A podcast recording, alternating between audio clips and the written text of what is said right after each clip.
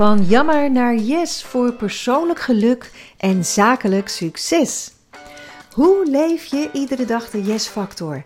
Hoe ontdek je precies wat jou nu nog in de weg staat? En hoe zet je jouw verlangens om in behaalde doelen? Als jij persoonlijk groeit, groeit je realiteit met je mee op alle gebieden, fundamenteel en blijvend. Ik daag je uit om de beste en leukste versie van jou te zijn, met maximaal plezier en resultaat. Zodat jij de definitieve switch kunt maken van jammer naar yes. Welkom bij deze nieuwe Van Jammer naar Yes podcast. Misschien loop jij er ook tegenaan, die gevoelens van onzekerheid. Als er iets is waar ik in mijn coachgesprekken heel vaak over aangesproken wordt en vragen over krijg, dan is het onzekerheid en de wens om met veel meer zelfvertrouwen en plezier op je doelen af te gaan. Nou, als dat bij jou ook zo is, dan is deze aflevering absoluut een aanrader voor je. Ehm, het is misschien een beetje een open deur, zeker als je mij al wat langer volgt. Want de sleutel om echt grote veranderingen tot stand te brengen, om een omslag van 180 graden in, in gang te zetten, is echt inzicht. Nou, nogmaals, het klinkt een beetje als een inkopper, maar inzicht in het wat en waarom is altijd het uitgangspunt voor verbetering. Want wat is er nou voor nodig om je onzekerheid beter te leren begrijpen en er op zo'n manier mee te leren omgaan dat het helemaal geen belemmering meer voor je vormt. En dat klinkt je misschien een beetje vreemd in de oren, want hè, dat is eigenlijk hoe ik het ook altijd terughoor. Ik voel me zo onzeker, of mensen zeggen heel vaak: Ik ben onzeker. Dat zijn ze niet. Mensen voelen zich onzeker. En daar wil ik vanaf. En als ik dan uitleg dat er een manier is om er anders mee om te gaan, zodat het niet meer voelt als een belemmering, dan wordt er vaak uh, toch wel in weerstand gereageerd. Want ja, als, als iets onprettig is, dan wil je dat het weg is. Dan wil je er vanaf. Um, en dat is niet nodig, want nogmaals, je bent niet onzeker. Het maakt geen onderdeel uit van jouw wezenlijke zijn, van jouw identiteit. En daarom hoef je er niet van af. En in dit artikel, dit, uh, deze podcast sorry, geef ik je een paar uh, handvatten.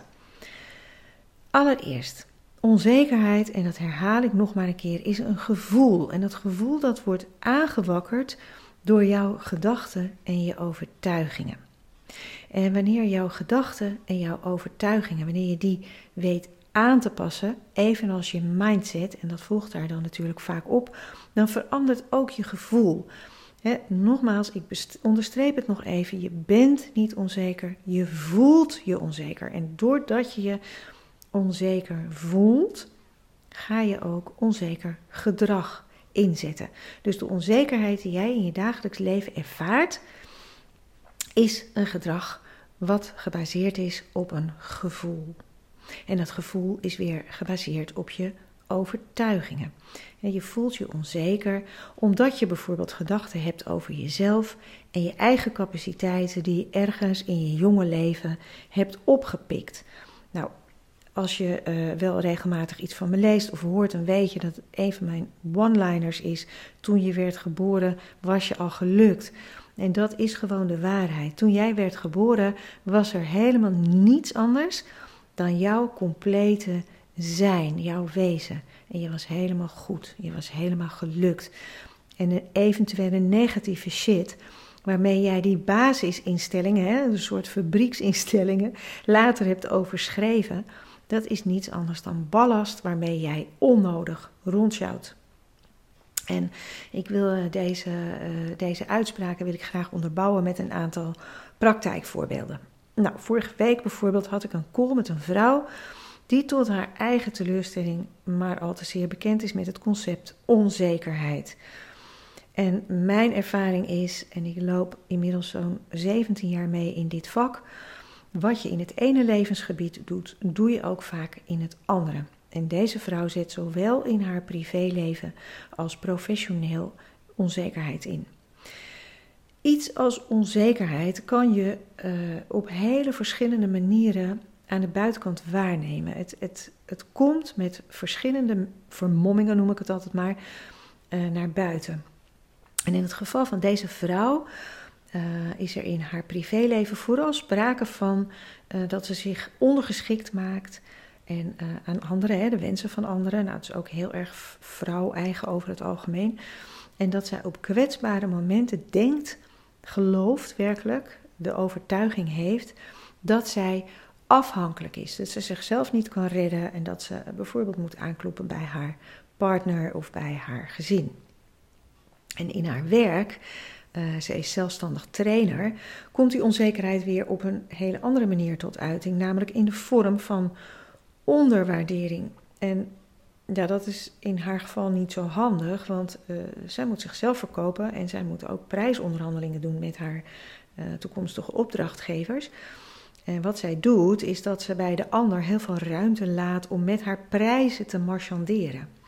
En dat komt natuurlijk omdat ze ten diepste gelooft dat ze die ander tegemoet moet komen, dat ze best wat goedkoper kan werken, dat ze eerst maar eens moet uitleggen of zelfs bewijzen wat ze dan voor waarde biedt. Nou ja, kortom, eh, in haar geval is deze onzekerheid een rechtstreeks gevolg van de identiteitsovertuiging. Ik ben minderwaardig en dat grijp ik niet uit de lucht. Dat heb ik met deze vrouw uiteraard uh, uitgedokterd in het gesprek dat ik met haar had. De ik ben overtuiging staat voor de identiteitsovertuiging. Ik ben betekent dat deze overtuiging iets is wat zij over haar wezen, over haar zijn, over haar identiteit gelooft. En in haar geval is dat ik ben minderwaardig. Onzekerheid als leidend gevoel, dat kun je je natuurlijk voorstellen, is een ontzettende sta in de weg. Het is een belemmering van de bovenste plank. En ik heb nog een praktijkvoorbeeld voor je. Er is een vrouw die is lid van mijn academy. En die heeft een paar jaar geleden echt een, nou, een, een mega droom waargemaakt. En die droom heeft ze eigenlijk al van jongs af aan. En ze is een paar jaar geleden begonnen met een uh, zelfstandig uh, op te starten. En dat heeft ze ook waargemaakt. Een begeleid wonenproject voor um, mensen met een niet aangeboren hersenafwijking en mensen met een beperking.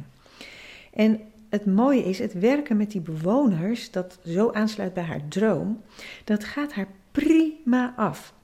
Alleen nu komt ze dus tot de ontdekking, nu ze wat groter is gegroeid en, en uh, hulp heeft ingehuurd, dat zij het leiding geven aan personeel, dat ze dat helemaal niet zo leuk vindt. En uh, wat er gebeurde, wat zij aangaf, was: Dit is nieuw voor mij en hierbij steekt mijn onzekerheid de kop op. Nou, bleek dus bij navraag dat er allerlei gedachten waren, en dat wil ik jou ook aanraden, mocht je onzekerheid ervaren in sommige of in zelfs alle levensgebieden. Stel jezelf dan de vraag wat je vlak voordat je je onzeker voelt hebt gedacht. Die gedachten zijn leidend en het zijn de rechtstreekse aanwijzingen van welke overtuigingen daar voor jou onder zitten. Deze vrouw had gedachten als: kan ik dat wel? Nemen ze mij als leidinggevende wel serieus? Ben ik nou, wie ben ik nou helemaal dat ik hier de lakens loop uit te delen? Nou ja, als dit je parten speelt, dan begrijp je, ze raakt er volledig van uit flow. En wat zij zelf beschreven was: ik gedraag me ineens als een boze vrouw, terwijl ik eigenlijk heb gecreëerd wat ik het allerliefste wilde. Ja, je kunt je voorstellen hoe teleurstellend dat is. En misschien herken je het zelfs wel. Net als boosheid, uh, uitstel, vermijding, jezelf klein maken, uh, uh, het niet uitspreken van je verlangens en je eigen belangen. Nou, dit soort dingen zijn allemaal instrumenten waarmee je die gevoelens van onzekerheid tracht te verdoezelen. Het is niet prettig om dit soort gevoelens te hebben. Dus allereerst wil je ze zelf liever niet voelen. En wat je vooral wilt voorkomen, en dat is gewoon hoe mensen dat in het algemeen doen, is dat anderen opmerken dat jij je onzeker voelt. Want stel je voor dat je onzeker gedrag laat zien en uh, anderen pikken dat op. Ja, dan, dan kunnen ze misschien nog wel negatiever over jou gaan denken. Of in ieder geval ga jij geloven dat ze heel negatief over je gaan denken. En daardoor ga je je nog onzekerder voelen. Dus die instrumenten ja, dat zijn gewoon mechanismen die we als mensen heel uh, intelligent weten in te zetten. En het gebeurt vanuit je onderbewuste echt in een split second om uh, iets anders niet te hoeven voelen of te hoeven doen. Um, ik heb een mooie oefening voor je in deze podcast. En die oefening is puur erop gericht om meer inzicht te verkrijgen. Uh, hou de komende tijd, en als je de kans hebt om nu even pen en papier te pakken, spoel mij anders straks nog even terug. Uh, dan kan je met me meeschrijven. Houd de komende tijd eens bij wanneer je uitstelt, wanneer je vermijding doet, wanneer je aan het marchanderen slaat, wanneer je jezelf afhankelijk opstelt, wanneer je ineens boos doet of, of zelfs onredelijk boos doet en wanneer je jezelf ondergeschikt opstelt ten opzichte van anderen. En als je die momenten nou in kaart hebt, of heel kort daarna, het liefst in het moment of heel kort daarna, neem dan eens de tijd om op te schrijven wat er nou eigenlijk precies gebeurde. En dat is de manier om inzicht te krijgen in de processen die zich voltrekken in jouw onderbewuste, waardoor die gevoelens van onzekerheid de ruimte krijgen. Nou, je gaat als volgt te werk. Je beschrijft heel beknopt de situatie. dus de bottom line van de situatie.